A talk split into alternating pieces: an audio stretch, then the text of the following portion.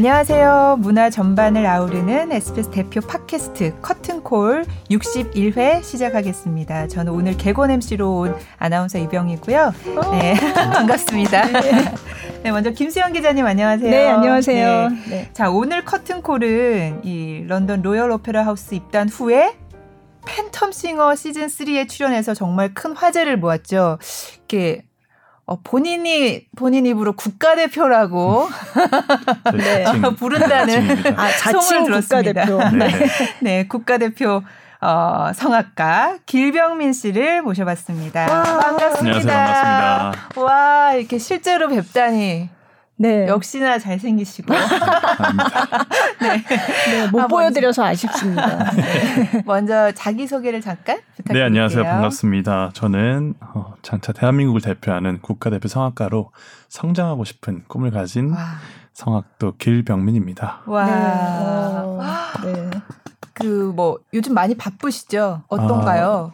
네, 바쁘고 싶은데 아무래도 어렵고 아픈 시기다 보니까 네. 네. 준비하는 시간 늘 갖고 음, 있었던 어. 것처럼 어, 네, 네. 연습하고 프로젝트 음. 준비하는 시간으로 음. 바삐 보내고 있어요. 네. 바빠야 되는데 원래 네, 그렇죠. 네. 그렇죠. 사실 지금. 굉장히 바쁘셔야 될 텐데 지금은 이제 코로나 때문에 네네. 아무래도 아. 이제 공연이나 이런 게 활발하게 이루어지지 네. 못하고 있으니까. 네. 길병민 씨가 나오게 된 거는 음, 여러 가지 이유가 있는데요. 제가 8월 한 달 동안은 이제 공연예술 영상화 특집을 하느라고 이제 아티스트가 출연한 게스트로 출연하는 거를 이제 못했어요. 그때는 아. 다른 이제 토론회처럼 이렇게 진행을 하느라고.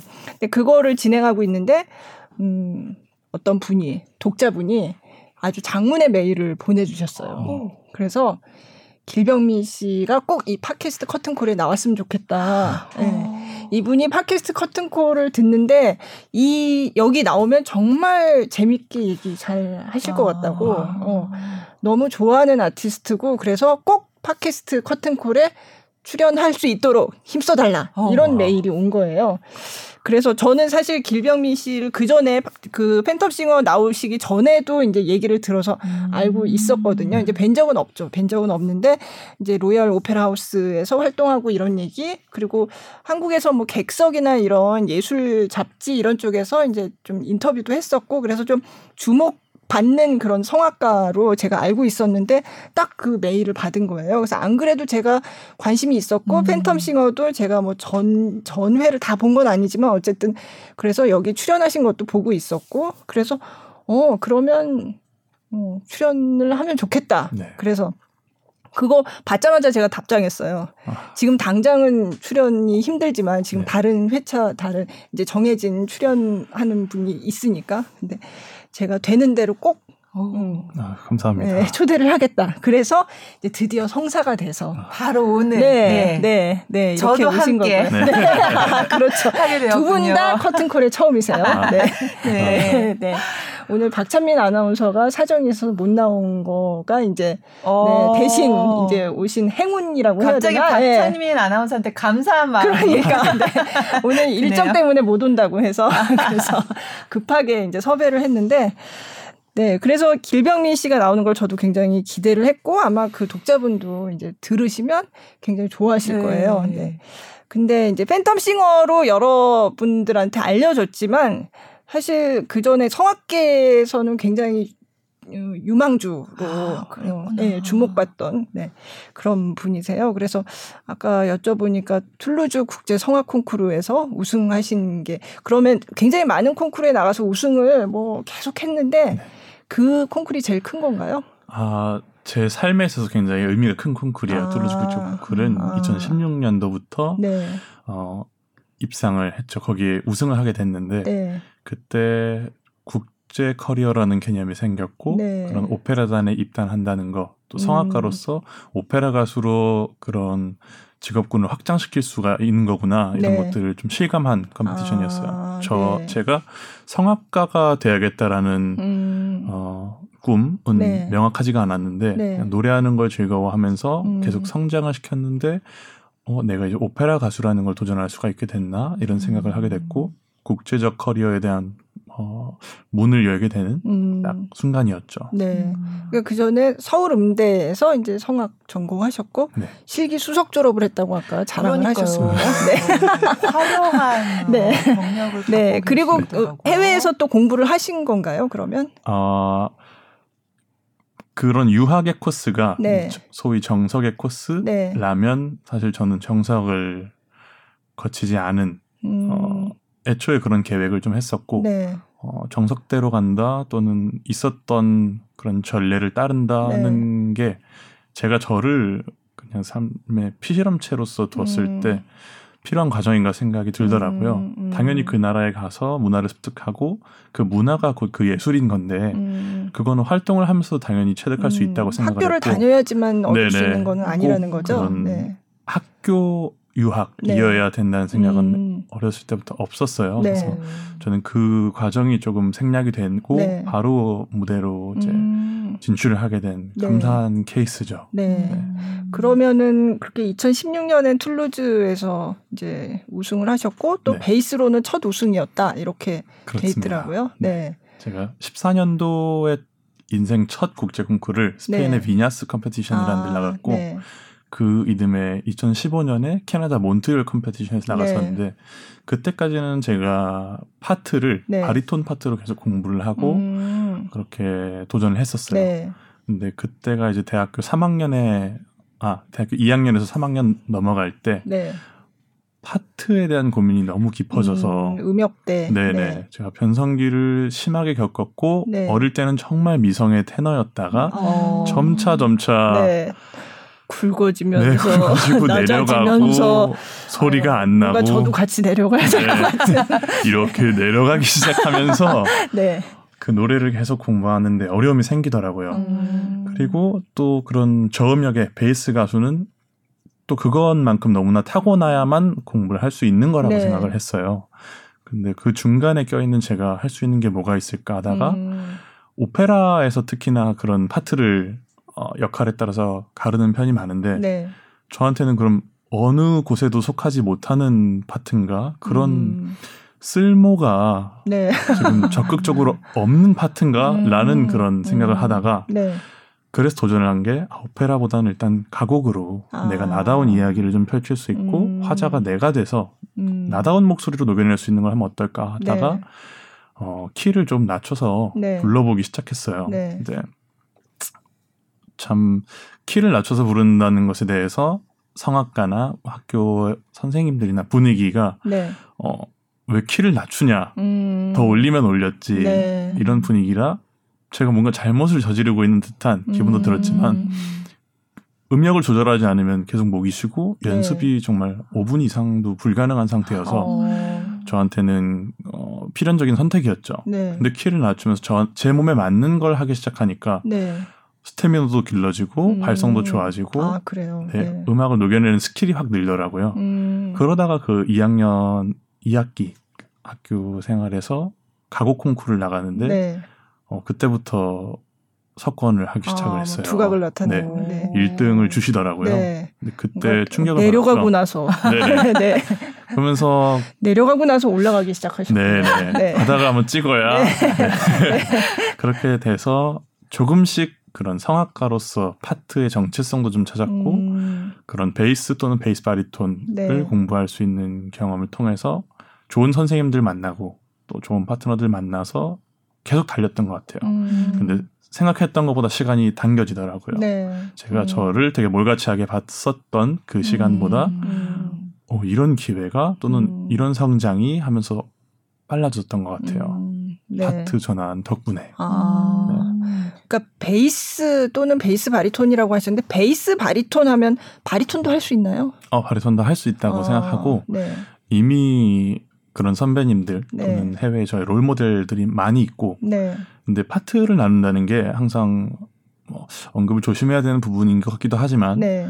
어, 베이스도 가능하고 바리톤도 가능하다. 음. 그리고 음, 정말 멀티플레이어로서 역할이 많더라고요. 음. 근데 파트를 나누는 건 오페라라는 장르 안에서 그렇죠. 그 네. 음역적인 또는 네, 그 캐릭터를 소화할 수 있는 거에 따라 나뉘더라고요. 음. 근데 보통은 뭐 음역대나 색깔로 나눠야 된다 생각하시는 분 많은데 제가 생각하는 파트 기준은 결국 그 오페라에서 그 롤을 맡았을 때 네. 그거를 수행하는데 무리가 없으면 본인이 음. 선택할 수 있는 부분이라고 저는 생각을 하고 네, 있어요. 네. 음.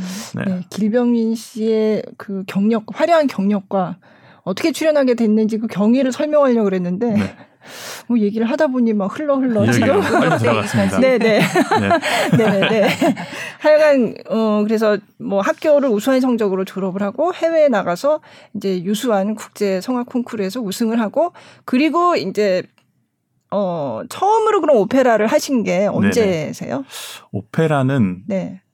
참 아이러니하게도 학창 시절에 기회가 음, 없었고 네. 되려 전 학창 시절에 해외 국제 콩쿠르나 그런 아트송 음. 페스티벌 같은 데로 네. 마스터 클래스나 이런 거 참여를 하는 거를 더 많이 했던 것 같고 네.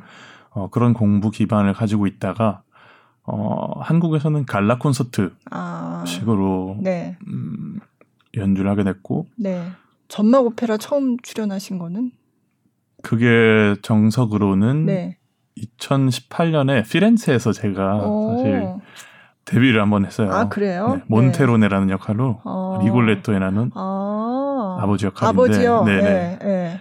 그 역할로 불쌍한 아버지. 네, 아주 리골레토한테 예언하는 그 그렇죠. 아버지죠. 저주를 퍼붓는 네, 네, 오. 네. 네, 그 역할로 아. 데뷔를 그것도 콩쿠르에 이탈리아 콩쿠르를 나갔다가 네. 거기서 부상으로 받은 기회였는데 음. 피렌체에서 급하게 네. 지금 필요하다 어. 하겠느냐 해서 네, 네. 달려갔죠. 저한테는 어. 그런 경험이 자산이라고 음. 생각하고 어 그때도 이미 뭐 정말 소위 간판이 큰 네. 대극장에서도 제안들이 있었는데 네. 영 아티스트 프로그램이나 네. 어떤 캐릭터로 주셨는데 저한테는 제가 가장 와닿는 데뷔를 해야 된다고 생각을 음. 했어요. 네. 물론 몬테론의 역할도 제가 그게 지금의 나이에 오페라를 이해하는 게 참 불편한 부분이지만 네. low part로서 네. 선택권이 또 음. 많지가 않아요. 음. 그래서 그 정말 노쇠한 그 네. 아버지 역할로 데뷔를 해야 됐는데 네. 그게 전막을 맡아서 2시간 반 또는 한 3시간을 플레이하는 주역이 아니라 되려 부담이 덜 했고 네. 저의 음역에서 딱 소화하기 좋은 캐릭터였어 가지고 네. 아, 본토에서 네. 데뷔를 해보자 네. 이런 생각으로 이탈리아에서. 갔죠. 네. 네. 네. 음, 역시 그 하고 나니까 역할도 되게 좋으셨어요. 어, 굉장히 좋았어요. 어. 네. 굉장히 좋았어요. 음, 그 역할이 잠깐 나오지만 굉장히 임팩트가 임팩트가. 있어요. 네. 예, 그러니까 리골레토가 타이틀 롤인데 네. 이 사람이 딸을 키우는 아버지인데 우리가 잘 아는 그 바람둥이 네. 그 갑자기 이름이 생각이 안. 나죠? 네. 그 사람이 여자의 마음 이거 부르는 그 역할이에요. 아. 네. 네. 딴딴따라란, 딴딴딴따라란. 그거 알아요. 네. 네. 하이마트 선조는 네, 알아요. 맞습니다. 네, 네.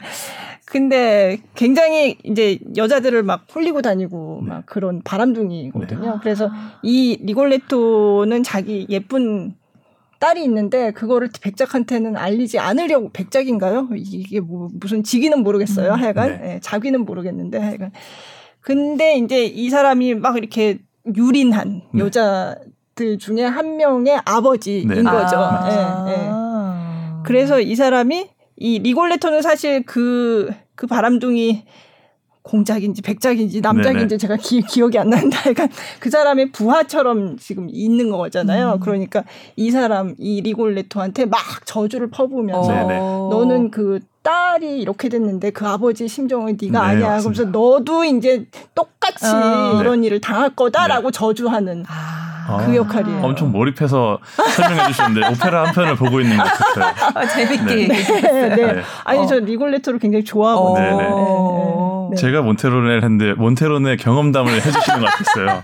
아 죄송합니다. 네. 제가 가- 네. 왜 이게 여자 역할도 아닌데 내가 왜 이렇게 이입을 해가지고 너무 설명 잘해주셔서 네. 그때가 너무 생각이 나는 게 아. 그때 지휘자 선생님이 네. 파비오 루이지 선생님이었고 아 네, 네. 그래서 제가 피렌체에서 정말 이태리 말로 그리고 음, 그 장면이 너무나 또 유명한 장면이라서 네, 정말 거기 피렌체 극장에 와주시는 관객분들은 그 장면이 말 그대로 그 작품의 하이라이트 네, 네. 부분이라 네. 같은 그 심경으로 아. 몰입을 해서 봐주시더라고요. 네, 네. 끝나고 나서 파비오 루이지 선생님께 이제 굉장히 어리지만 너무 음. 인상적이어서 앞으로 어떤 그 역할을 할 때 기대된다 이 얘기를 음, 들어가지고 네. 아 피렌체로 첫 번째 challenge 삼길 잘했다 음. 이런 생각을 했고 네. 참 오페라 작품을 해보면서 많이 배운 건 방금 보여주신 모습처럼 모든 그 캐릭터를 맡으시는 가수 그리고 연출가 분들 코러스 분- 모두가 그 작품에 막 가슴 뛰어하고 맞아요. 그 순간을 이야기할 때 네, 정말 몰입해서 그 만들어가는 과정을 너무 사랑하더라고요. 네. 그걸 정말 배웠어요. 음. 자기네 말로 그리고 거기 모인 가수들도 그때 노르, 노르웨이에서 온 바리톤도 있었고 다양한데 음. 모든 각국의 가수들이 모여서 그 컨텐츠죠. 그걸 가지고 재밌게 만들어서 한 달 반 동안 스테이하면서 작품 준비를 했는데 네. 정말 뿌듯하고 음. 참 맛을 알게 된 순간이었어요. 오. 그게 저의 음. 데뷔였습니다. 아, 아, 그렇구나. 멋지다. 네. 그러면 18년에 이제 이태리에서 그 네. 오페라 데뷔를 하고 네, 로얄 오페라 하우스는 그 뒤에 이제 네 맞습니다. 가게 되신 거예요. 네, 네. 그래서 그때- 2019년? 네 19년 8월부터 네. 입단을 하게 됐죠. 딱영 1년, 아티스트로서. 1년 좀 됐네요. 네네. 네. 음. 제가 16년도에 처음 로열 오페라 영아티스트 프로그램 제안을 받았을 때는 네. 제가 생각한 프로젝트도 있었고 음. 또 저에 대한 부족함이 너무 많았어서 음. 어, 정말 전례 없이 저를 육성을 시키려면 어떤 경우의 수를 거쳐야 될까 고민을 하다가 그래서 계속 이어간 게 competition과 그런 음. 레파토리 확장, 음. art song이던 음, 저만의 이제 요즘 자료가 너무 많기 때문에 네. 그런 뛰어난 아티스트들 음원이나 실황을 볼 수가 있잖아요. 그래서 네. 그것들을 다 스승 삼아 이제 습득을 음. 하고 음. 어, 준비를 했더니 네. 정말 뭐 리사이틀이던 콘서트든 페스티벌이든 competition이든 쓸수 있는 곳이 너무 많더라고요. 아. 기회는 다 훗날 정해져 있으니까 네. 시기만 맞춰서 제가 발표를 하면 저의 재능을 알아봐 주시는 분들이 또 계속 음. 기회문을 열어 주시니까 네. 저는 그렇게 준비를 했고 음. 어, 처음에 그 16년도에 거절을 하고 사실 18년도에 또 오페라 크라운 competition에서 네. 그 또 1등 director를- 하셨어요? 아, 우승을 하게 됐어요. 무슨 네. 나가면 뭐 우승이네. 그냥 예. 나가면 우승이야. 이게 아 이게 자랑거리는 아니지만 그때 정말 마음들이 무거웠던 게 네. 어, 우승을 기대한다기보다는 네. 어, 난 또 이전의 모습과는 또 다른 걸 준비했고 음. 또 발전되어 있어를 정말 그분들이 세상의 원석들을 캔 부- 분들이시기 때문에 네. 그분들에게 인정받는다는 게 되게 하나의 어, 객관적인 척도가 될 수 있겠다 해서 계속 음. 도전을 한 거거든요. 네. 어, 그러다가 18년도에 그때 뵙고 헤드를 만나고 19, 20 시즌에 어, 음. 오디션을 네. 로열 오페라. 네네, 네. 하게 됐죠. 네. 재밌는 일화는 그때 그래서 로열 오페라로 그러면 너의 커리어를 시작을 하겠느냐 음. 했는데 좋다. 네. 근데 그때 당시에 감사하게 메트로폴리탄 오페라 하우스랑 그 비엔나 슈타츠 오퍼에서 또 네, 제안이 왔었어요. 같은 그런 제안과 음. 영아티스트 프로그램과 솔리스트 제안을 주셨는데 음, 음. 근데 왜 로열로 가셨어요? 로열 오페라 하우스를 기다리고 있었다가 음. 떨어졌어요. 아 그래요? 네, 19년에? 네. 아 진짜요? 네. 그 다른 극장에서는 네. 18년도에 입단을 해서 이제 커리어 하자 아, 네네. 역할을 알려주면서 네. 이런 거 이런 거 준비해서 그때 만나 이렇게 네. 약속을 주셨는데 네. 제가 거절을 했죠. 뭔가 그 로열에 대한 동경과 어. 어쨌든 활약하고 싶은 곳에서 활약을 하고 그 나라의 문화를 습득하고 음, 어, 그런 걸 전 배운다 생각하거든요. 네. 그래서 본고장 이탈리아, 뭐 독일, 음. 아트송 다 경험을 해보면서 심지어 러시아까지 미국까지 다 구경을 하고 간접 경험을 하고 선배님들 통해서 보면서 느꼈지만 저는 영국이 좋더라고요. 어. 그리고 어떤 트렌디한 그냥 나라 자체의 컬처를 저는 배우고 싶었기 때문에 네. 그래서 선택을 했는데 네.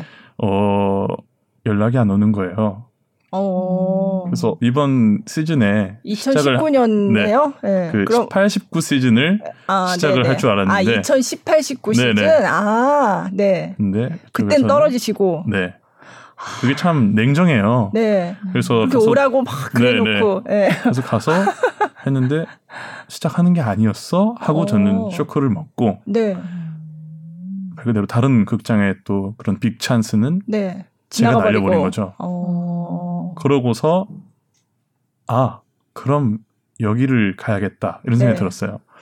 다른 데서는 아. 어, 똑같았던 것 같아요. 다 부족한 페이지지만 네. 지금 와서 그래도 음. 자리를 마련해 줄게 한 것보다 음. 저한테 그런 부족한 거 지금 유연하지 못한 거 그리고 competition에서는 너가 정말 grand prize를 할 수 있지만 네. 오페라 actor로서는 지금 네. 부족한 게 많다라는 음. 이제 critic을 주시고 네. 느낀 거죠. 네. 어우 막 구미가 당긴다. 여기 아, 덤벼들어야 여기 꼭 가야 되겠다. 네, 여기 네. 덤벼들어야. 네. 네, 정확한 걸 배울 수 있을 거고 아. 그리고 그분들이 그래서 이번에는 아닌 것 같아 라고 얘기하면서 저도 속으로는 뭐야 불러놓고 라고 네, 했지만 네. 아 그럼 16년도에 내가 여기 도전했을 때 어, 이게 그냥 주어지는 어떨지. 게 아니고 네, 네. 항상 어. 결과는 모르는 거였구나 음. 그냥 내가 하기 달린 건데 음. 더 유연하게 많이 날 키워놓을 걸 그 아쉬움이 남은 채로 그럼 내가 다시 도전하겠다 기회가 음. 있겠냐 하니까 그러면은 official 오디션이 어, 네. 2019년 3월에 있을 건데 네. 2월 3월 그때 있을 건데 네. official 오디션 보겠느냐 음. 그러면 그 네. 전에 제안이라는 거는 네. 그거는 official 오디션이 아니에요? 그렇죠 이제 아. 바로 활동할 수 있는 아. fast way를 만들어 주는 거죠. 아, fast track을 네, fast 탈수 track을. 있는. 네네네. 네, 네. 그럼 개인한테 연락이 오는 거예요? 네네. 네. competition이 어. 그게 기회가 좋은 게 아. 그런 극장의 그런 캐스팅 다이렉터 분들이 네. 그런 직접 competition에. 네, 네. 심사위원으로 초청을 받아오셔서 네. 말 그대로 뭐 팬텀싱어도 그렇고 음, 한국의 음. 케이팝 스타, 슈스케 이런 오디션 프로그램 같이 아. 이제 멘토처럼 와 있는 네, 거죠. 음. 네. 근데 그분들이 이번 시즌을 또 대표할 유망주나 음. 새로운 young artist들을 발탁을 해서 이제 소속사처럼 음. 그런 극장에서 기회를 주는 거죠. 아. 근데 그렇지만 어 될지 안 될지는 정, 모르는 거고 네네. 그런 거예요. 근데 바로 이제 어. 공부를 이제 활약 활동을 할 수 있게 하는 그런 fast track도 있고 네. 어. 한국에 정말 뛰어나신 선배님들 같은 경우는 네. 그런 경우가 많으세요. 음. 특히 요 근래에 이제 네. 하신 테너 김정훈 선배님과 아. 테너 김건우 선배님은 네. 그런 루트였던 걸로 알고 있고 네. 그냥 바로 활동을 네, 시작할 바로 수. 있도록. 네. 그 극장에서도 그만큼의 메리트를 가지고 그 가수를 선택하는 거고 음. 가수 또한 거기에 자부심을 충분히 가지실 수 있는 네. 거라고 저는 생각해요. 네. 그래서 어. 저는 말 그대로 기회를 박차한 거죠. 그리고 그만큼이나 무지한 게 맞고 네. 근데 저도 저만 저의 어떤 계획이 있었기 때문에 네. 그 시간을 그래서 또 계속 챌린지를 이어갔어요. 음. 근데 그 모습을 극장에서도 길 너가 여태까지 한 방식을 잘 알고 있기 때문에 너의 성장 가능성에 대해서는 어, 음. 의심할 여지가 없다. 네. 그렇기 때문에 정말 오피셜로 또 올래? 너 음. 다른 제안 받은 거 다 알고 있어. 왜냐면 음. 다 그분들끼리는 아니까. 네. 근데 제가 하겠다 그랬어요. 오피셜은 그러면 다른 사람들이랑 네. 같이 이제 경쟁을 하는 수시, 정시, 아. 특채 이런 거에서 아, 정시를 가야 되는. 전 네. 정시를 다시 네, 한 네. 거죠. 아, 주변에 이제 친구들이나 선생님께서는 네.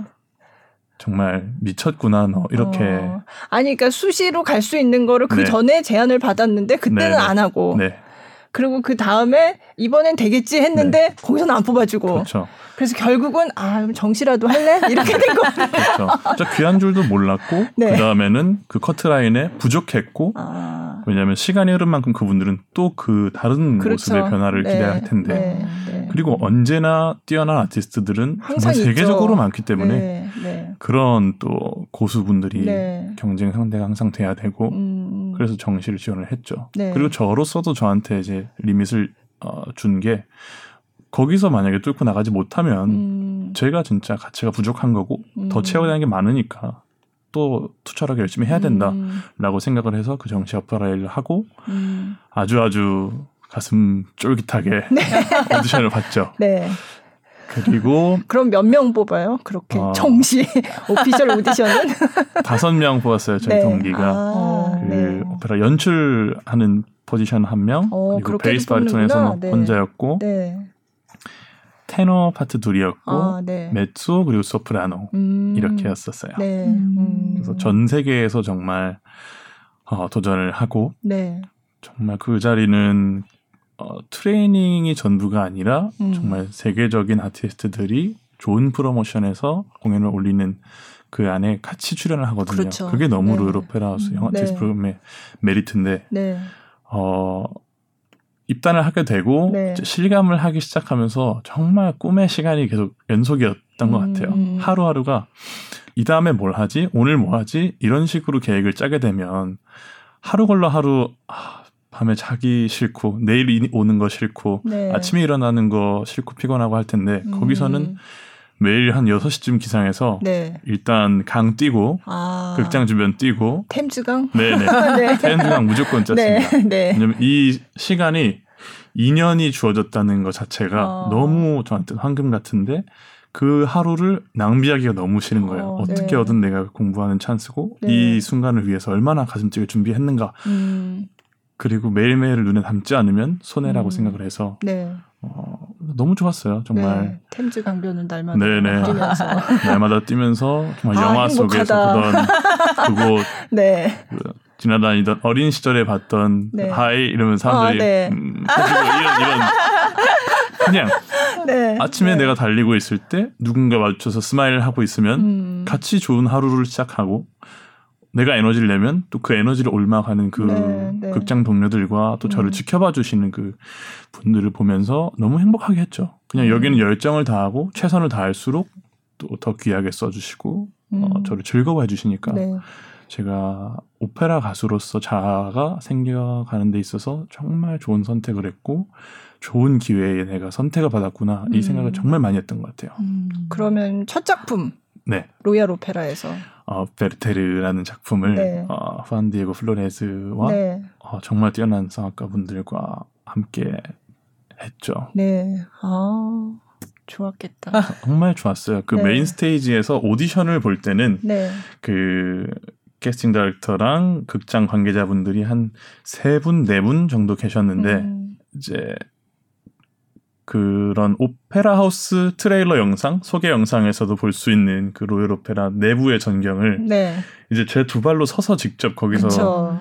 평생 갈고 닦은 그 아리아 네. 그 퍼포먼스를 보이고 음. 있는데 음. 상상이 되는 거죠. 오늘 음. 여기서 합격해서 인정받으면 정말 이 프로모션을 소비하러 오신 관객분들께 오페라 가수로서 데뷔하는 날이 오겠구나. 네. 근데 그게 8월에 가서 9월에 바로 그 아, 9월에. 구월 네. 첫 네. 19, 20년도의 첫 시즌의 작품이었어요. 아. 그래서 굉장히 재미있더라고요. 네. 그리고 액팅을 하면서 무대에 서 있지만 제가 어, 말하지 않고 이제 약간 술 취한 상태로 무대를 거니는 장면도 있었는데 네. 그걸 나갈 때 이제 두근거림 네. 아, 네. 그리고 이 가수들과 또 이 관객분들 지켜봐 음. 주시는데 아이 장면에 지금 한국인인 동양인인 내가 음. 나와서 어떤 이질감을 주면 안 될 텐데 이 음. 흐름에 충분히 걸맞는 어떤 어, 모습이었으면 좋겠다 네. 했는데 어, 다행히 좋아해 주셔가지고 음. 너무 좋았던 기억이 납니다. 네. 잊을 어, 수가 없어요. 그 코스튬 뭐 장면 아, 그러네요. 네. 네. 선배님들이나 선생님들이 그 네. 극장 생활에 대한 소위 썰을 풀어주셨을 때는 그 나라에 도착할 때 공기가 다르다. 뭐 무대 음. 위에 섰을 때 공기가 음. 있다 하셨는데 음. 저도 그 잊을 수 없는 공기가 이제 네. 있더라고요. 아, 아, 참. 네, 그렇게 이제 행복했던 그러니까요. 어, 기억들로 가득한 네. 로얄 오페라 하우스인데 들으면서 되게 궁금했어요. 아니 그렇게 행복했는데 거기를 이렇게 두고 그렇죠. 팬텀 네, 네, 네. 싱어를 출연하기로. 어 하고 정말 오셨잖아요. 정말 어려웠어요. 그때 제가 12월 달까지 한국에서 팬텀싱어 시즌 3가 계획된다는 이야기가 나오고 네. 그런 글로벌 오디션 소문이 들리고 음. 근데 저는 이미 사실 체념을 했었죠. 네. 제가 너무나 잘 할 수 있고 또 행복할 무대인데 네. 어렸을 때부터의 그런 엔터적인 끼나 어떤 음. 그런 걸 즐거워하는 음. 그냥 오페라 가수로서 성악가로서가 아닌 정말 네. 노래하는 사람으로서의 행복이 녹아 있는 무대가 기다리는데 네. 어 지금은 선택을 해야 되는 입장이니까 음. 너무 큰 딜레마에 빠지더라고요. 심지어 네. 그때 로열 오페라 하우스에서 또 그런 dream 캐스팅 속에 네. 라보엠이라는 어, 작품에. 네. 콜리네 네, 네. 어, 준비를 하고 있었고 네. 그 커버를 맡아서 네. 연출 받으면서 노래 연습하고 있는데 참 마음이 무겁더라고요. 네. 이 콜리네를 데뷔하면 정말 네. 이것도 나의 한 가지 꿈이었기 때문에 그리고 여기서 또 기회가 주어질 텐데라는 생각으로 준비를 하다가 어 런던의 팬텀싱어 오디션이 열린다는 소식을 아. 듣게 된 거예요. 아. 같은 시기에 네. 그때 뭐 베를린 뭐 다양한 나라에서 오디션이 개최된다 그랬는데 음. 너무 그 갈등을 하게 되는 거예요. 네. 그리고 지금 내가 제일 잘할 수 있는 게 뭘까? 그리고 음. 이 고민이 된다는 것 자체가 지금 내가 어디에 제일 가슴 뛰고 있는가? 네.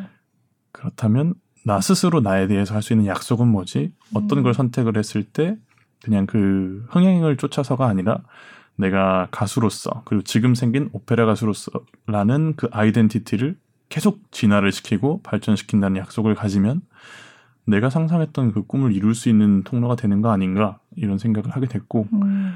아 그래서 제 로열 오페라 하우스 측에 말씀을 네. 드렸어요. 네.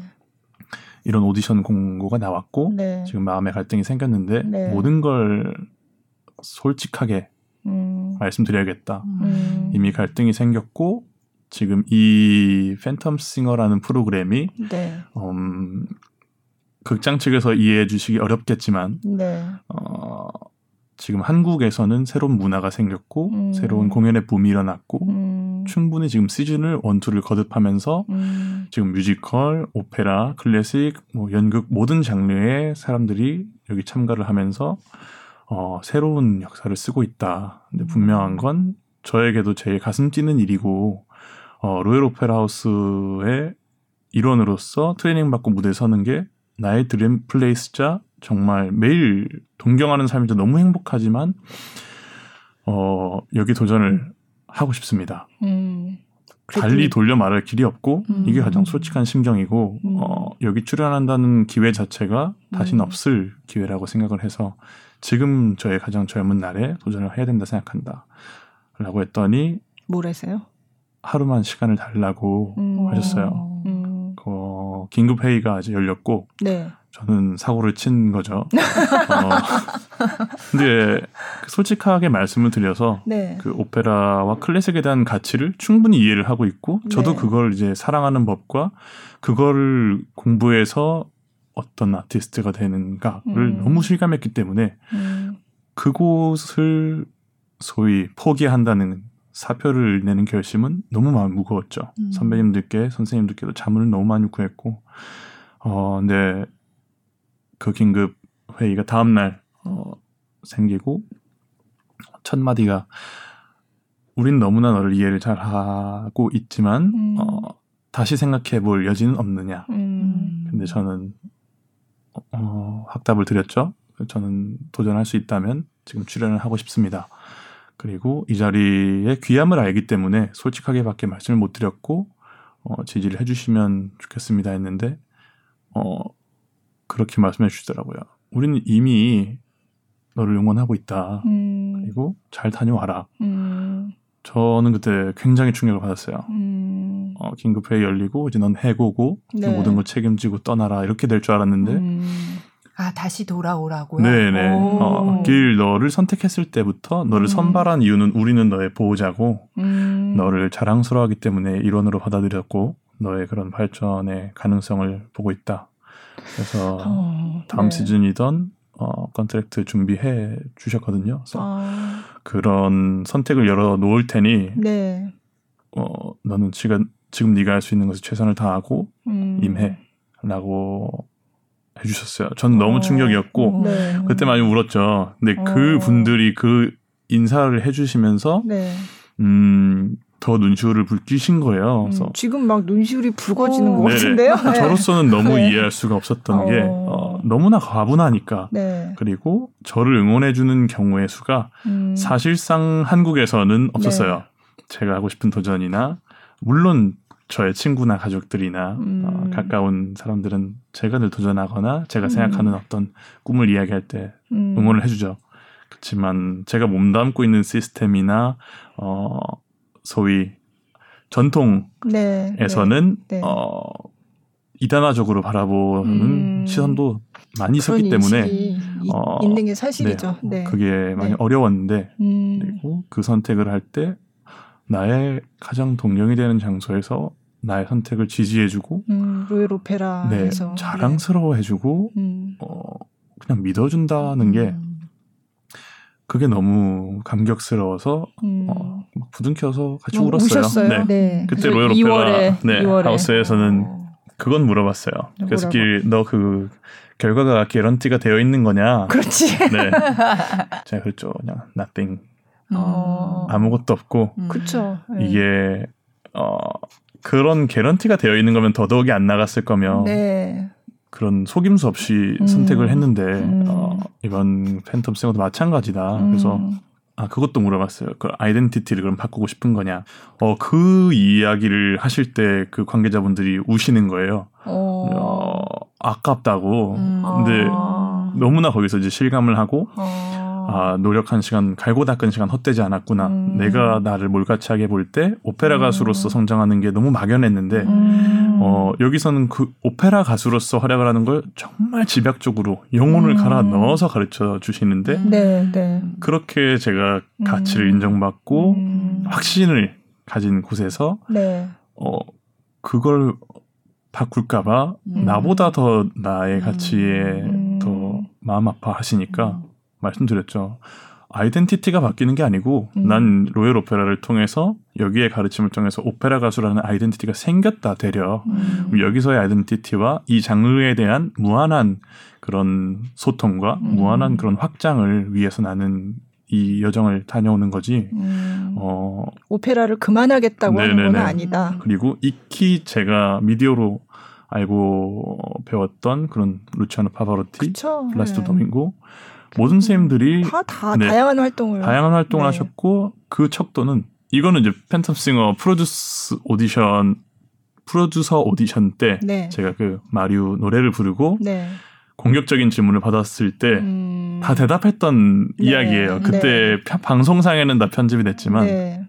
어, 똑같이 그 아이덴티티에 대해서 어, 어, 장르를 바꿔서 흥행하고 성공하는 음. 게 목적이냐라고 했을 음. 때이 말씀 드렸거든요. 소위 대가나 네. 그런 어, 스타 플레이어들은 그 정도의 길에 정평이 날 수 있게 본인의 노력과 음. 그 모든 끊임없는 길을 갔기 때문이지 그냥 미디어에 나와서 흥행만을 바랬으면 나오지도 않았고 음. 그 극장에도 말씀드리길 그럼 출연하는데 의미가 없다. 네. 나는 앞으로 계속 갈고 닦을 것과 나 자신의 그런 확장을 위해서 도전하는 거지 음. 절대 identity를 바꾸는 게 저의 목적이 아니고 네. 단순한 그런 fame과 음. 어떤 흥행력을 위함이 아니라고 저는 말씀을 드렸어요. 음. 어 그래서 support 해주시더라고요. 네. 그리고 음. 사표는 말 그대로 거기서 보류 이렇게 음. 하시고 네. 여전히 연락 주세요. 네. 잘 보고 있다고. 아. 네. 뭐라세요? 그리고 뭐 행복해 보인다 이런 아. 얘기 그리고 네. 피드백을 주시죠. 냉정하게.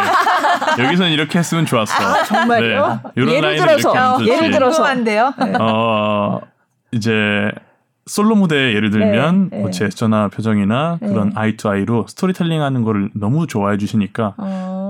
이 무대에서는 이제 장점이 10분 발휘되는데 네. 이제 그 다음 미션부터는 네. 어, producing은 또 누구며 아. 이제 아주 음, 아주. 애청자적으로 네. 아. 그리고 전문가적으로 네. 이제 피드백을 주시는 거예요. 어. 이 컨셉팅과 여기에 뭐 액팅은 이런 모습에서 좋았고 어. 뭐 그런 외국어고 네. 하니까 그 랭귀지적인 네, 코칭 주시고 네, 네. 네. 액센트나 뭐 인토네이션에 대한 코멘트 아, 정말이요? 네 그런 게참 네. 그래, 감사해요. 네. 아, 잠깐 노래를 한 곡 듣고 갈까요? 네. 뭘 들으면 좋을까요? 첫 번째 곡은 제가 너무나 사랑하는 오페라 아리아이고 네. 오페라 알레코라는 작품의 라흐마니노프 작곡의 작품인데 네.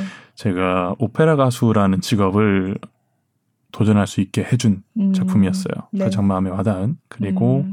competition마다 이 곡은 빼놓지 않고 제가 불렀는데 네.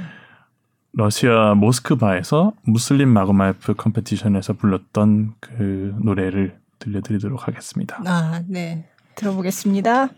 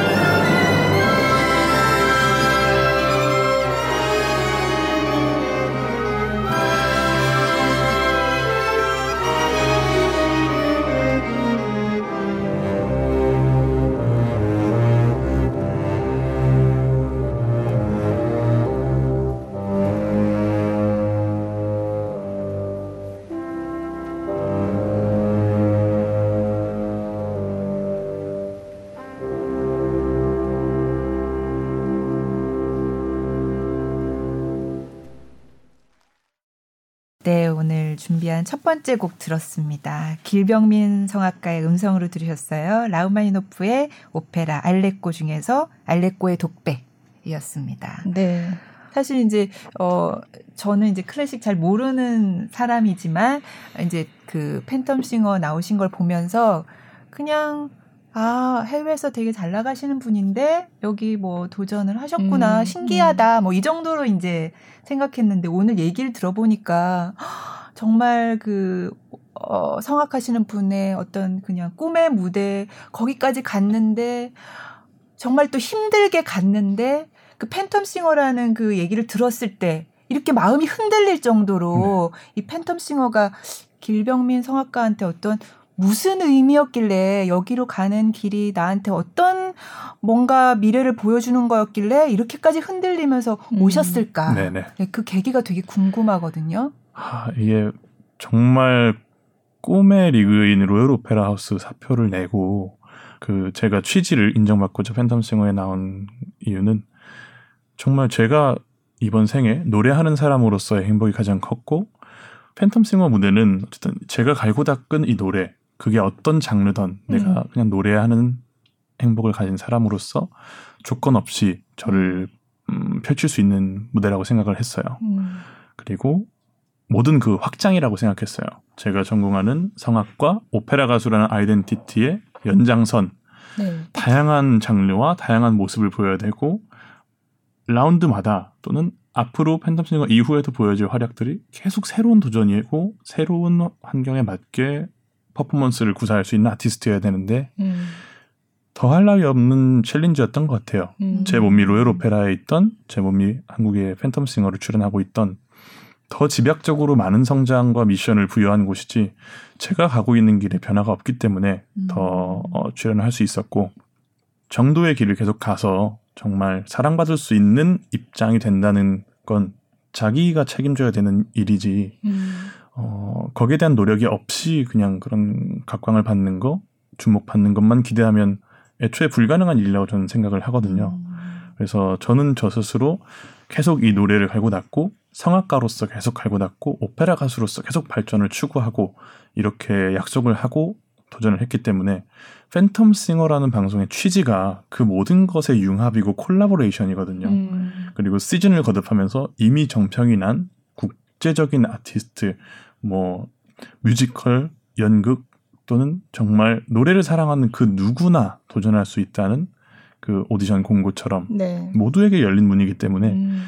어 그 소위 협업 네. 팬텀싱어는 중창이고 함께한 일이잖아요. 그 음. 협업과 콜라보를 너무 좋아하는 저로서는 음. 어, 꼭 도전을 해야만 하는 일이다라고 생각을 음. 했어요. 음. 그게 어, 비단 사중창을 그룹을 어, 결성하는 프로젝트긴 하지만 또 그 안에서 너무나 팬텀싱어에게 감사한 부분은 제가 런던에 있던 세계적인 콩쿠르에 도전을 하던 한국에 있던 매 순간 도전을 할 때 얻은 거는 비슷한 나이 또래와 비슷한 지금 열정과 꿈이 있는 사람들을 만났을 때 엄청 많이 배웠거든요. 음. 제가 갖지 못한 시야나 제가 갖지 못한 탤런트와 재능을 가진 친구들이 네. 같은 방향을 도모하면서 열심을 막 주고받는데 음. 그게 너무 살아있는 기분이 들게 하는 거예요. 음. 네. 그리고 누구보다 간절하고 음. 그 무대와 기회가 간절한데 네. 그게 결국은 하나의 통로니까 네. 그래서 도전을 한 것 같아요. 음. 그 3등을 하신 네네. 거죠? 그팀 네네. 레떼 안무로. 네. 네. 우리 레떼 아모르 네.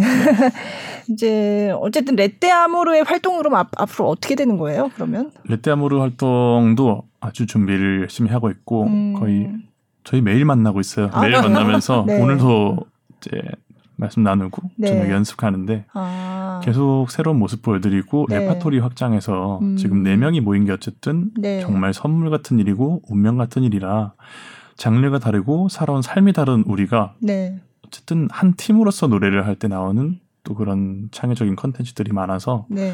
네 명이 그걸 다 즐거워하고 있고 어. 그래서 많은 음악을 재해석할 수 있고 혼자일 때 표현할 수 있는 음악의 장르를 아예 넘어서니까 네. 어, 너무 이 팀이 감사한 것 같아요. 그리고 음. 네 명이 그래서 레떼 안무르라는 팀이 데뷔도 준비를 할 거고 네. 앨범도 준비를 할 거고 음. 콘서트도 준비를 할 거고 아. 그렇게 정말 오늘 준비 얘기에 대해서 많이 네. 했는데 다, 다 준비해. 네. 저희가 자신 있게 그리고 안전하게 관객분들을 모실 수 있을 때 음. 어, 제대로 한번 모셔보려고 네, 준비를 네. 하고 있습니다. 네. 너무 너무 행복하게 하고 있어요. 음. 네 명이 시너지가 좋은 것 같아요. 음, 네. 음. 그러면 길병민이라는 성악가 개인으로서는 어, 앨범도 준비한다고 제가 들었는데 이것도 네, 준비네요. 맞습니다. 오랜만에 오늘 즐거운 게 네. 길병민으로서 네. 말씀을 많이 드리고 있어서 즐거운데 어 제가 처음으로 제 네. 앨범을 정식으로 음. 발매를 하게 됐어요. 네. 이게 한국 가곡 앨범이고 네. 한국 신작 가곡과 음. 또 새로운 신곡 이번 네. 앨범을 위해 어, 쓰여진 곡을 같이 네. 발매를 하게 됐는데 음. 어, 앨범 타이틀은 꽃대예요. 꽃대? 네. 네. 영재로는 A Time to Blossom이라고 어.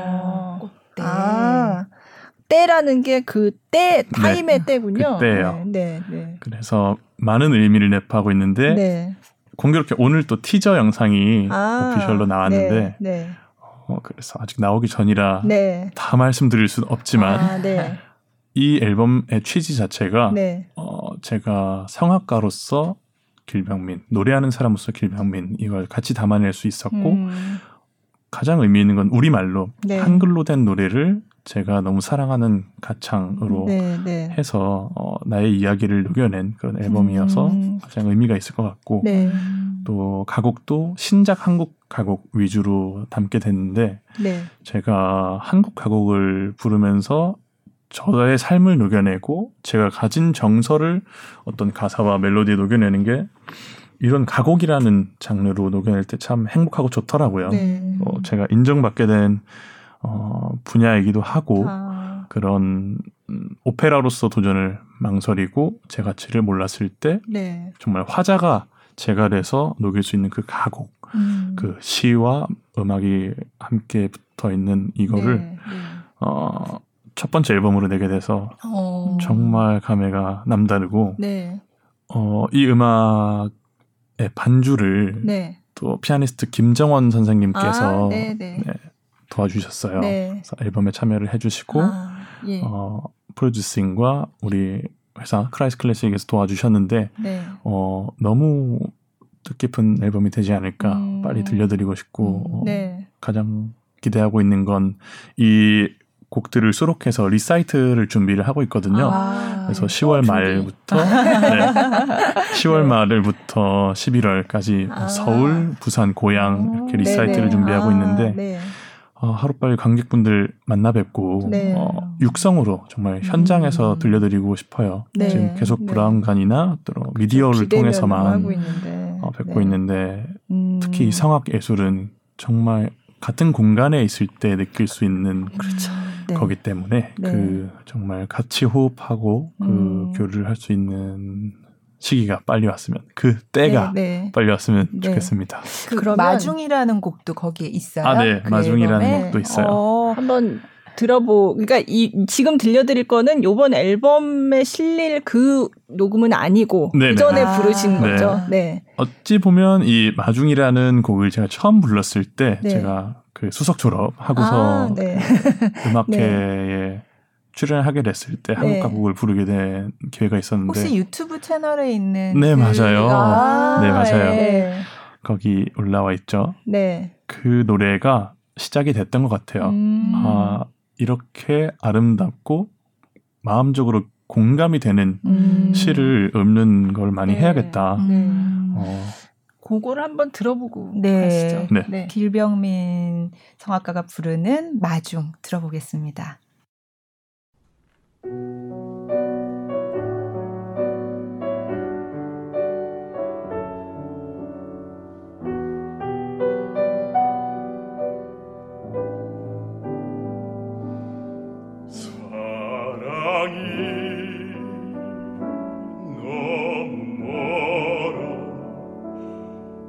수 없다면 내가 말한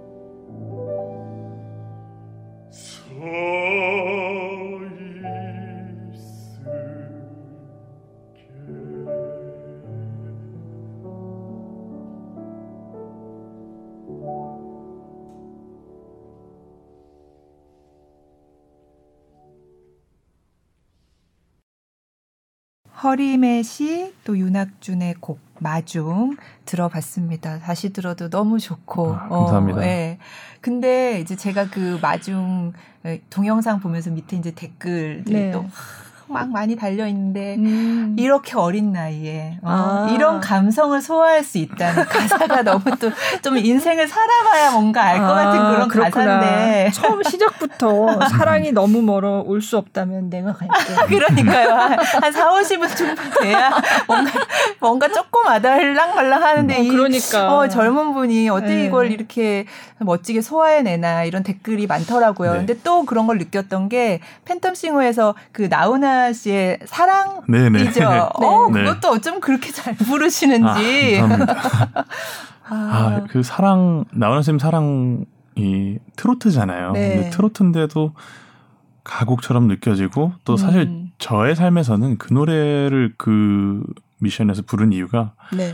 어 엄마 보시라고 음. 어. 그리고 원래 좋아하세요? 네. 네. 그 노래가 장르를 소개를 받기 전에 제가 아주 어렸을 때 저의 자장가였어요. 어머니가 오. 불러주신 네. 그게 매일 그래서 그 노래가 뭔지도 모르고 자랐죠. 어. 커서 보니 트로트 가수의 음. 노래다라는 건 정보로 알게 된 거지. 맞아요. 저한테는 엄마의 목소리로 어. 엄마 음성으로 들은 자장가였고 네. 가장 따뜻한 노래였어요. 네. 그리고 또 제목도 사랑인데. 참 그 자장가가 사랑을 실감하게 해준 음. 어, 노래였어가지고 엄마가 항상 이 세상에 하나밖에 둘도 없는 우리 미니 어. 이렇게 불러주셨어요.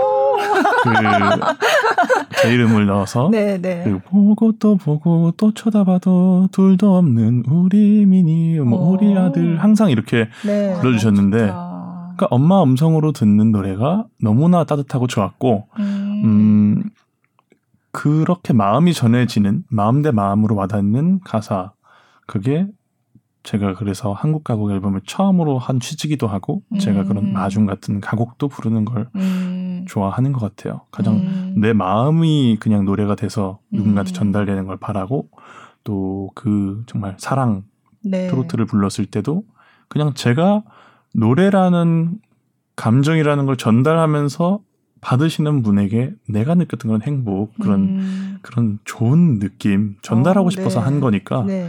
그 노래를 선곡해서 불렀고 음. 결국 그걸 불러서 좋아해 주실 분들 또 음. 들어 주실 분들이 정말 설명할 필요 없이 음, 듣고 네. 좋으면 맞아. 음. 그리고 마음에 와닿으면 저는 그게 의미를 남기는 거라고 생각해서 음. 그게 제가 사는 이유고 노래하는 의미라고 음. 생각하거든요. 음. 네.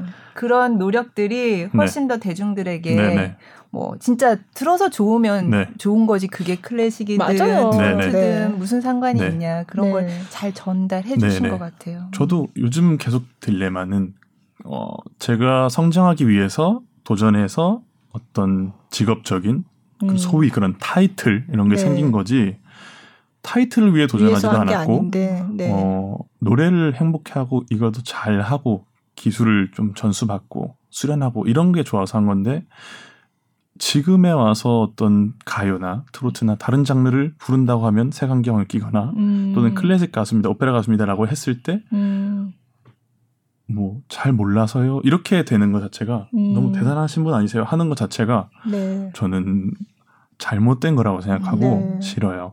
음. 어, 분명한 건 제가 그래서 이번 인생을 사는 게 그 부분의 공감대를 만들고 싶고 음. 어, 어렵지 않은 음. 말 그대로 우리 엄마 불러줬을 때 엄마가 행복할 수 있는 우리 아빠 음. 들었을 때 내가 사랑하는 사람들 이 노래를 듣고 같이 즐거울 수 있는 네. 그 노래를 하는 그게 가수잖아요. 그렇죠. 네. 그거를 저는 하고 싶은 거고 음. 어, 그래서 계속 갈고 닦아야 된다고 생각해요. 네. 제가 좋아서 그 노래를 했는데 감사히 사랑을 받은 거고 음. 그 음성에 같이 가슴 설레해 주시고 떨려 해 주시고가 저를 살아있게 하는 이유니까 저는 앞으로도 더 많이 하려고 해요. 제 음. 유튜브 채널이나 그냥 네. 노래하는 사람으로서 어, 목소리를 사랑받을 수 있는 건 정말 축복인 거니까 네. 어, 그래야 또 저도 제 삶의 딜레마를 없앨 수 있을 것 같아요. 음. 제가 성악가로서 성장을 하고 그런 커리어가 그런 국제적인 커- 커리어가 생긴다 한들 내가 가장 사랑하는 사람 이 알아들을 수가 없고 와닿지 않는다면 내 노래는 도대체 어느 의미를 음. 쫓아야 되는 건가 음. 누굴 위한 노래인가 이 생각 자꾸 드니까 아. 저는 아버지를 위해서 아빠가 사랑하는 트로트 애창곡도 원 없이 불러드릴 예정이고 네. 엄마 좋아하는 노래도 또 부르고 네. 내 친구가 내 사람들이 그리고 정말 저를 사랑해 주시는 모든 분들을 위한 노래를 그냥 이번 생에 정말 숨 닿을 때까지 하는 게 제 역할이고 그게 저한테 제일 큰 행복이라고 저는 음. 생각해요. 꼭 이거는 해보고 네. 싶다 하는 오페라. 어 네. 알레꼬 아, 네. 알레꼬는 꼭 어, 하고 싶어요. 제가 그 음. 오페라 아리아를 접하게 네. 되고서 네. 오페라 하고 가슴이 처음 뛰었어요. 아. 그 전에는 아, 난 오페라 가수로서는 자질이 없어. 음. 오페라를 한 만큼은 안 되지. 아, 네. 무슨 얘기예요? 라흐마니노프 오페라는 사실 한국에서 거의 공연되지 않은 걸로 알고 네, 이게 있는데요. 라흐마니노프가 네. 학교 졸업 작품으로 일단 이 아. 오페라를 아, 그래요? 네. 쓰셨고 네. 여기에 스토리가 녹아 있고 여기서 정말 주옥 같은 곡들이 녹아 있다. 이건 어, 어마어마한 감성인데 음. 근데 더 고전 시대의 작곡가와 지금 라흐마니노프 시기가 왜 달랐을까? 이런 음. 궁금증도 생기게 하고 아. 음악사적인 궁금증과 네. 그의 삶도 궁금해지고 네. 처음으로 공감대 커넥션이 생긴 작곡가였어요. 아. 저는 좋아하는 작곡가가 있으십니까? 또는 네, 작품이 네. 뭡니까? 질문이 들어왔을 때 난처한 음. 때가 많았거든요. 네. 저도 무지한에서 시작을 했고 음. 저도 배워야 아는 거니까. 네. 근데 그 시놉시스를 보고 어, 충격을 받았죠. 그리고 아. 재밌다. 아, 그래요. 하고 싶다 네. 했는데 네. 이 작품이 어, 러시아의 귀족 출신인 네. 알레코가 그 규율과 틀에 억압이 되어 있다가 그 삶의 회한을 느껴서 음, 떠나요. 음. 집시 유랑단으로. 네. 그 유랑단에서 그냥 규율과 삶이 없이 자유롭게 사랑하고 자유를 음. 추구하고 네. 그런 유랑단에 이제 들어갔을서 자유를 음. 만끽하고 그 네. 삶을 아 드디어 나를 찾았다 내 삶을 찾았다 하고 살고 있다가 네. 거기서 이제 사랑하는 여인 음. 오페라 아리아에서 나오는데 젬피라라는 여인을 만나서 네. 정말 억압받지 않는 사랑을 배우고 또 네. 사랑을 받는 것에 대한 실감을 하게 돼요. 음. 그 실감을 하고 있다가 어 항상 여기서 시련이 또 와야 오페라죠. 네. 네. 참 비극적으로 음. 어, 규율이 없는 곳이기 때문에 네. 알레코는 이제 사랑도 배우고 그 삶의 만족도도 이제 최상인 상태에서 네. 젬피라가 또 다른 젊은 음. 집시와 사랑에 사랑을 빠져서 네, 빠지게 됐어요. 네. 근데 어. 이때 이제 그 젬피라의 아버지가 이제 네. 집시 유랑단 부족의 수장인데 네. 이제 알레코와 이야기를 하죠. 근데 음. 알레코는 나는 그런 사랑의 배반을 믿지 않고 네. 사랑의 배반이 있다면 정말 음. 피를 보고 말겠어. 어. 이런 이런 성격이에요. 아. 그런데 알레코가 그 정말 자유로운 사랑 네. 목격한 다음에는 딱 배신감. 이, 네, 네. 그 배신감과 모든 그 추억이 파노라마처럼 지나가면서 음. 거기서 이제 삶의 어, 회한을 딱 느끼고 그 복수에 불타는 마음과 더불어 그 사랑에 대한 그 복잡한 음. 심경을 음. 모두가 잠들어 있는 음. 새벽에 독백으로 독백으로 어. 이야기를 해요. 네. 저는 이런 시노시스가 있다는 게 너무 어. 재밌는 거예요. 네. 그 처음 들었을 때 이 설명을 우리말로 되어 있고 네. 뭐 소위 드라마도 정말 그렇죠. 이런 네. 치정 멜로 대한민국 서- 너무 좋아하잖아요. 그렇죠. 네. 네. 또 최근에 네. 그런 드라마도 막 네. 히트를 치고 네. 근데 이야기거리가 흥미롭고 이야기를 흥미롭게 해줄 수 있는 스토리텔러가 있으면 충분히 음. 좋아할 수 있는 장르구나 하고 네. 저도 그걸 좋아하게 된 거예요. 어. 그래서 이게 오케스트레이션에서 또 음악이 배경음악을 또 만들어주고 네. 네. 정말 무대라는 공간만 있으면 그 음. 어느 곳이든 이게 표현이 되는 게 오페라구나. 네.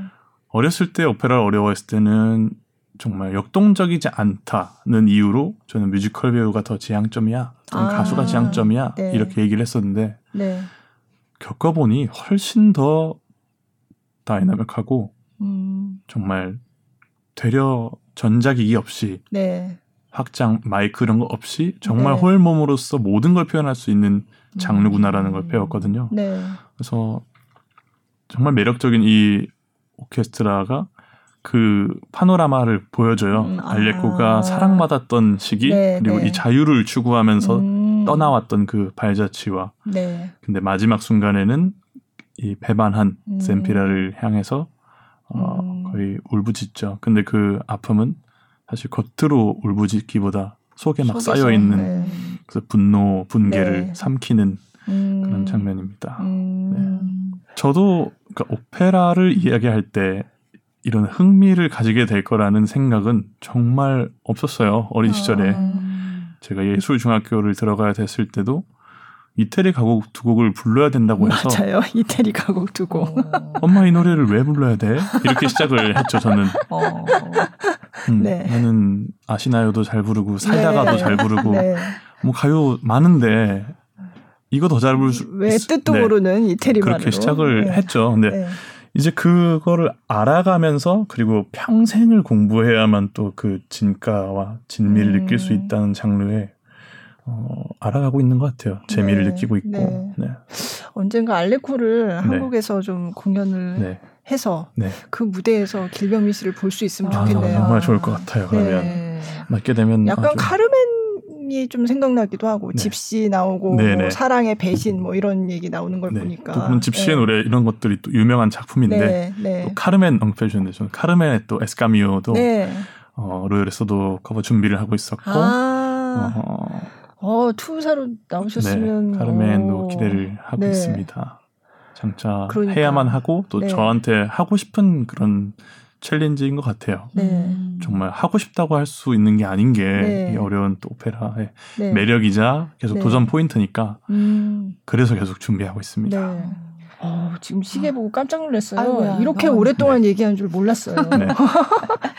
저 어, 마지막 네. 노래를 세 곡 준비하셨으니까 네. 네. 마지막으로 준비해 오신 곡도 네. 앨범에 이번에 나올 앨범에 네네. 들어 있는 곡인가요? 네, 직접 좀 맞습니다. 소개를 해주세요. 어, 마지막으로 들려드릴 곡은 한국 가곡 정애련 선생님의 별을 캐는 밤입니다. 별을 해는 밤이 아니라 네, 별을, 별을 캐는이에요. 캐는 곡괭이로 캐는 어, 곡괭이 비슷한 게 나와요. 어. 호미가 나옵니다. 아, 호미. 네. 아, 진짜로 캐는 거군요. 네. 묻혀 있는 호미로 별을 캐서 캐는 네. 그 별로 꽃다발을 수놓아서 아. 전해주고 싶다. 아. 그럼 한번 들어볼까요? 네.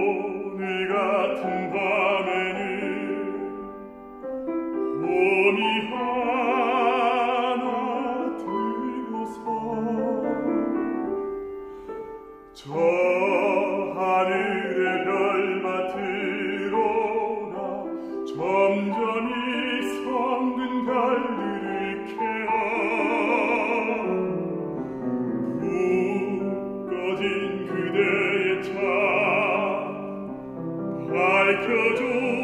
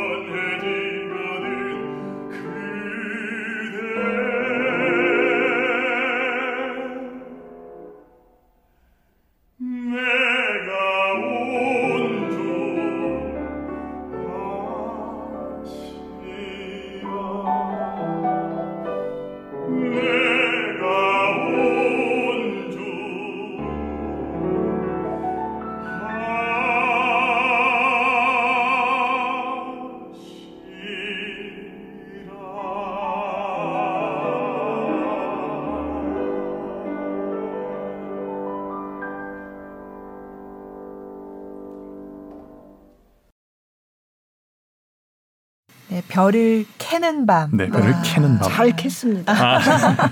역시 좋은데요. 아, 감사합니다. 캐서 꽃다발 만들어서 누구한테 주실 거예요? 제 노래 지켜봐 주신 분들께 아. 선물하고 싶어요. 네. 아, 어, 네. 얘기 듣다 보니까 네. 그냥 시간이 훌쩍 이렇게 흘러버렸는데, 네. 음, 뭐 앞으로 하고 싶으신 거 아까 또 이게 노래 나가는 사이에 이제 들어보니까 뭐. 유튜브 아, 네. 어, 활동 같은 것도 네네. 뭐 머릿속에 구상이 네네. 많으신 것. 같아요. 네. 항상 그런 구상하고 살아온 것 같아요. 그리고, 항상 준비하고 네. 구상하고.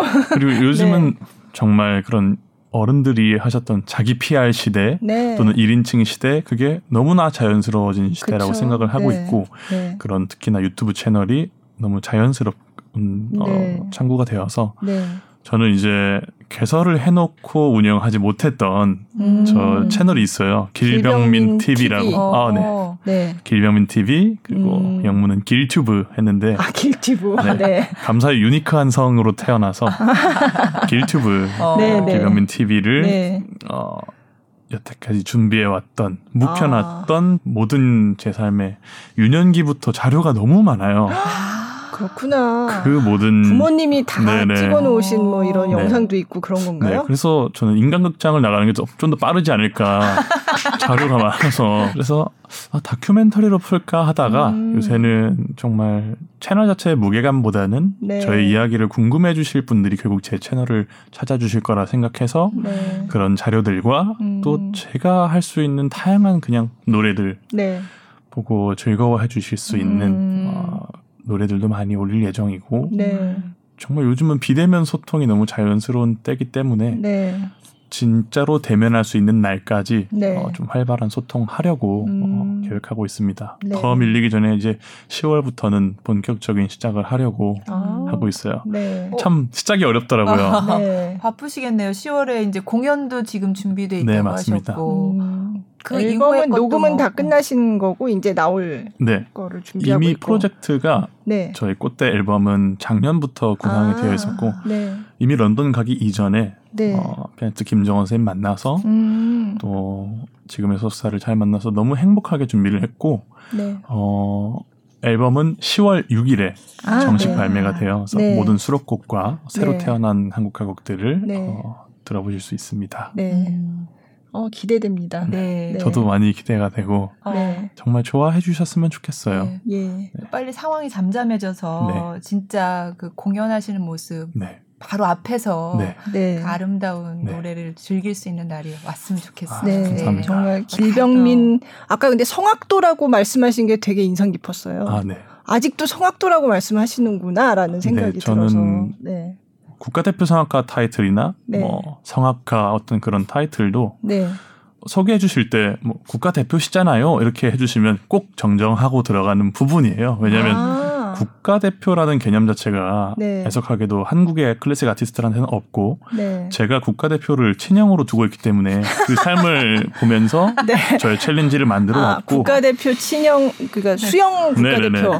운동선수를 아, 정말 지금도 현역이세요? 아 지금은 아, 니지만 지금은, 네 어, 네. 아, 그냥 그렇구나. 그런 삶이 네. 본이 되는 것 자체를 네. 너무 존경스러운 아. 핏줄한테 배웠으니까 아, 네. 제가 네. 좋은 모토로 삼고 살아요. 아, 그러니까 국가대표를 지향하는 음. 그러나 아직도 배우고 있는 네네. 네, 계속 배워야 한다고 네네. 생각하는 네. 성악도. 네 부끄럽지 않도록 그리고 좋은 분이 되고 싶어서 열심히 살 테니까 네. 그 여정을 함께 네. 좀 응원해 주시면 네. 좋겠어요. 늘 어릴 때부터 느낀 건 네.